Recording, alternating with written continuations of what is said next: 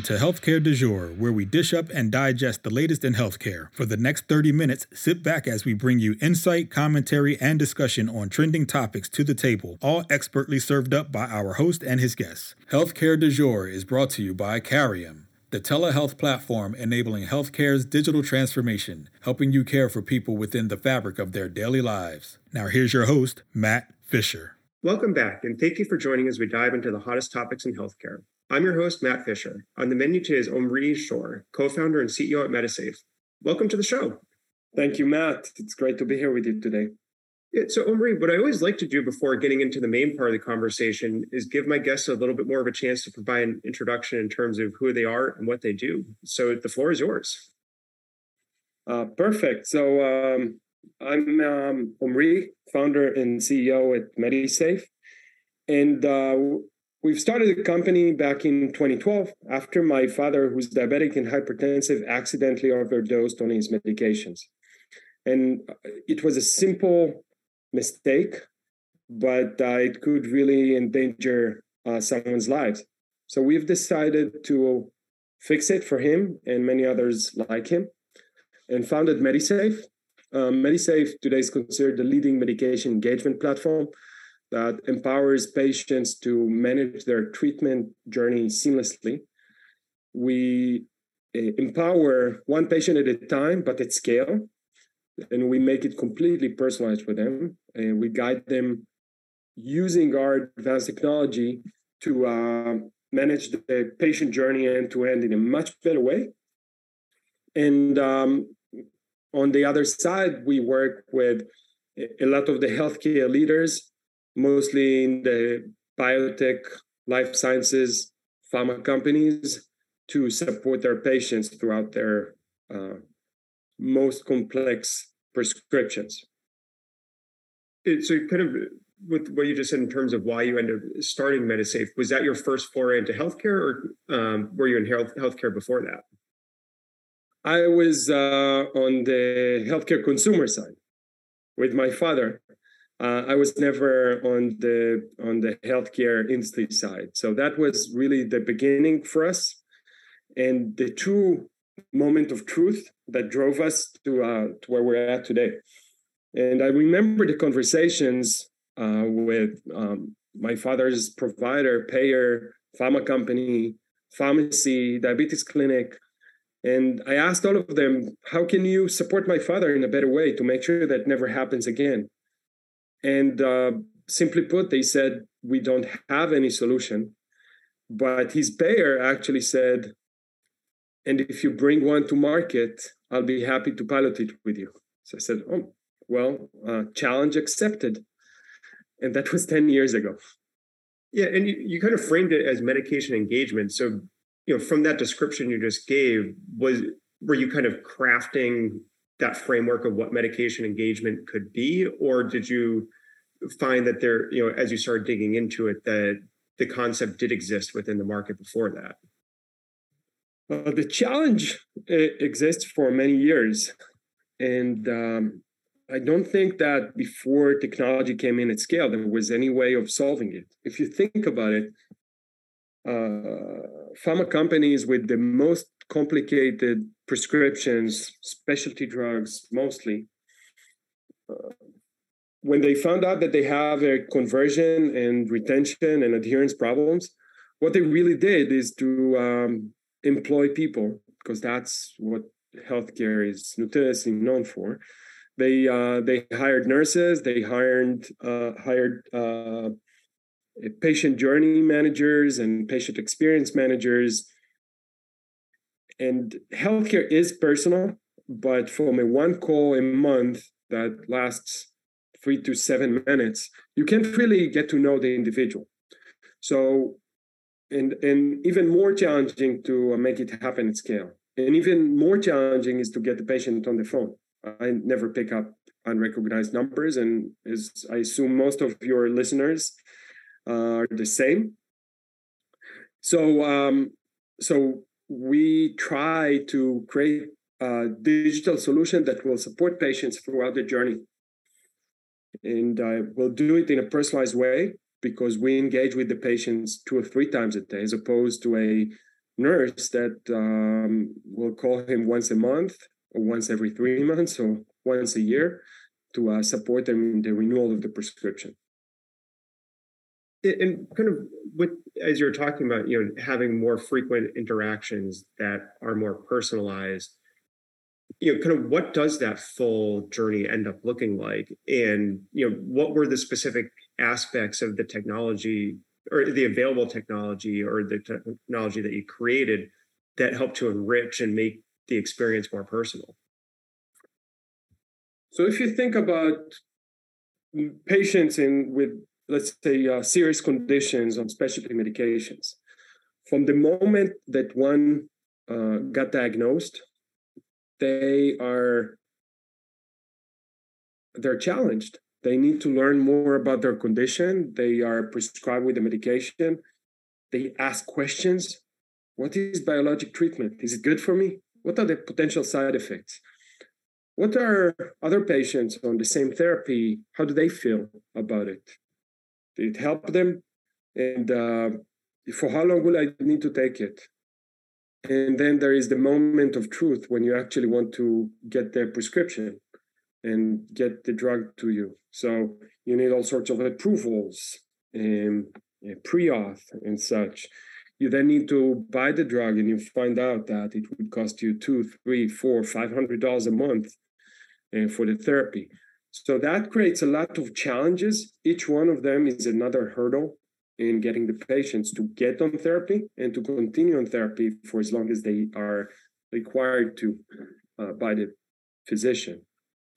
So what we try to do is to identify each one of these challenges, whether if the patient told us that this is the challenge, or we used all sorts of, uh, I'll say, uh, used our sixth sixth uh, sense to understand what's going on, and to try to solve it for that specific patient at that point in time. There are over a hundred reasons why patients won't take their medications. So we try to target each one of these challenges with the right intervention at the right time for the right patient. Makes sense? Yeah, no, I think kind of as you're saying, in kind of that right time, right intervention, you know, it is, you know, as you're saying, trying to find not just one solution to fit everybody, but finding the different variations and tweaking it as you kind of learn about that particular person. So that way they're feeling, oh, I'm not just being given generic advice. It's it, it kind of feels more like it fits their specific situation. That is a very uh, great description. So, kind of, what were some of the challenges in trying to figure out all those variations? Because one, I'm sure you haven't figured all of them out yet, because you're probably still learning, even you know the 10, 10 plus years in at this point. But it's you know, kind of how how do you help provide those um, different guideposts or different interactions to to drive um, a better experience for patients. So it starts typically from the specific therapy and understanding what is a typical patient journey for a patient on this therapy. Does it has um, does it have any uh, pre-auth any uh, specific challenges that we need to talk about, maybe side effects that we want to put on the table. And I can give examples to all of these. And um, and what are the right interventions for these? So it starts with some some uh, human work and a lot of thinking and whiteboarding. And then uh, at some point in time, we deploy that uh, into the market. We have technology that allows us to very quickly create a digital companion for drug and put it um, into the market. And at that point in time, it's a quick iteration process, uh, learning what are the challenges how to improve them. Uh, some of that is machine learning and, and um, that that really fuels the holistic patient engagement platform and the different interventions are driven by our technology called JITI, just in time intervention. And some of that is uh, having the right folks on board that can help to identify those gaps in treatment and the challenges for patients. And really what's happening is that it's creating a huge decision tree of if then if then if then and then aligns for each and every patient based on that. Yeah kind of as i said it's kind of constantly learning but at the same time you know i you know even if you have all that in the background you're have you found particular strategies that make it more likely for patients to engage or to take advantage of um, you know kind of that information and that guidance uh, through the journey? Well first and foremost one of the most important thing is to think about patient holistically uh, when our our partners and clients approach this, in many cases they think about their specific therapy, but it is not only about the therapy; it's about understanding the patient as a whole. I can give you a couple of examples. A patient who's taking a uh, specific oncology therapy, which is very important for them, but if they won't take the immunosuppressants, the, the actual drug is not going to work. So we need to think about that holistically. We have a, a, a drug that is a biweekly uh, injectable, and uh, and patients uh, are guided by their physician to typically inject it over the weekend. Now, Matt, I don't know how your weekends look like. Mine are filled with fun. I want to go hiking. I want to go to the beach. I want to go skiing in the season. And the last thing that I want to think about is when and where should I inject the drug? So we found, based on data, that if we suggest to patients to inject it on Tuesdays and Fridays, and depending on which persona that is, we'll see about 10% more likelihood for the patient to inject the drug. So it is really about thinking about the patient holistically and and how to in, uh, uh, how to interact with them uh, each and every day. So that's the game. basic strategies reminders. The good thing about reminders it opens the door for us to have a conversation with the patient on a nearly daily basis if you do it correctly and how many reminders and what's the tone in the reminder. So saying reminder is easy right? But for some patients it will be hey matt how are you today? and um, make sure that you uh, take your meds. And for some patients it would be more guided hey take your meds. And for some patients it's going to be your family cares about you make sure that you take your meds. Even that tone have shown to uh, to really improve engagement of the patients. Yeah, but it also seems like kind of as as you said, the key fundamental underlying all that is taking the time to learn about the patient and not just make assumptions, but to actually ask questions or you know gather information that helps to um, construct the appropriate type of interaction, right? It, this is correct, but ask too less questions you won't know. Ask too many questions, there is fatigue. So, um, you know, imagine yourself going into a program and being asked, I don't know, 20 questions to understand who you are.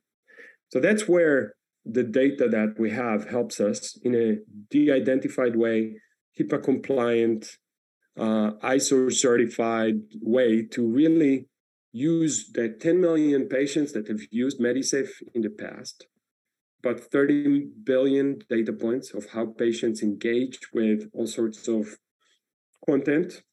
And to understand that Matt from Central Massachusetts um, is behaving probably differently than Omri.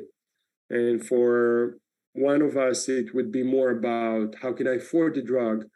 What's the process to get on the drug? And for the other one, it is, oh my God, this is injectable. Now I need to inject to myself like twice a month. This is obscene.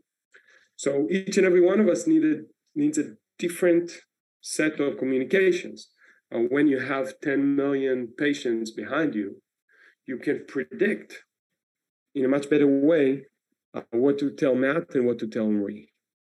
Yeah, no, that definitely makes sense. And kind of as you said, you're building, you know, baseline personas that you can then um, create uh, more specific interactions off of. And, and for those of you just joining, I'm talking with Omri Shor of Medisafe. We've been talking about patient engagement and, and medication engagement for individuals. And Omri, we've been talking a lot about you know that patient side of it. Is there also work to be done for the clinicians and the care team to get them to better understand you know what's happening with the patient and how to effectively um, you know i think create a collaborative environment uh, so you can drive the outcomes that we've been talking about so far. Yeah so uh, it's a great question. Clinicians are personally invested in the medication management. They prescribe the med for the patient to take their medications correctly and come healthier on the other side.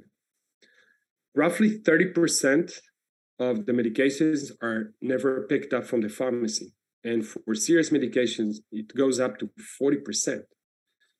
So, how do we drive better healthcare uh, and better health for the specific patients when they won't take their medication? So, they're personally, they care a lot about that. Um, there will be a, a big impact uh, if patients will not be able to take them. So, by implementing patient engagement solutions uh, that supports the treatment journey, we can help and reduce these concerns. Same goes for patients, right? Um, they have their own concerns about the, the drug, about the personal challenges, and how do I go and, and pass these challenges and become healthier on the other side. So there is an area of intersecting interest to get healthier. Now you just need to go through the challenges. So kind of how do you i mean do you have a particular strategy or do you work with helping to get the clinicians to understand those barriers so maybe they can um, i guess find out where they exist with patients or you know kind of how, how do you help create that alignment we do have on our technology a provider facing experience as well called Medisafe providers.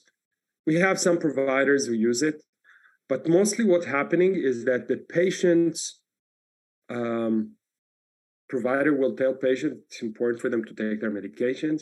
We are aware of many of them recommending Medisafe to their patients specifically. And then um, in many cases, patients have the, the ability to send their report out to the provider if they want to, or show it on their mobile device when they enter the physician's office. Medisafe also is uh, allowing patients to create their um, patient diary. It's a very important tool for providers to understand what's happening with the patient at every point in time. I remember the first, I was a kid, the first patient diary it sets on set you know in, on the kitchen table and my father used to fill that um, as a diabetic patient how his um, glucose levels went up and down when did he take his meds and so on and so forth. And no physician could actually understand the handwriting uh, behind it so we make it far easier with Medisafe to do that, to track your biometrics, to uh, understand patient-reported outcomes and how the medications are actually impacting one's body. Yeah, kind of that's a very interesting point around the ability to track and then easily share that information. Because it's, you know, I think as you were saying, not only does it create a cleaner environment where you're collecting and storing that information and then make makes it easier to understand. But I imagine it also, even on the patient side, once you have once you it feels less burdensome to be tracking that information. I'm wondering, you know, it seems like it would increase the likelihood of that information being created in the first place, and then also allows the patient to start seeing insights on their own because you know they can you know even you know i know for myself sometimes when i write even a day or two later, I might not be able to read my own handwriting. Um, so right. it's you know kind of solves that problem on both sides.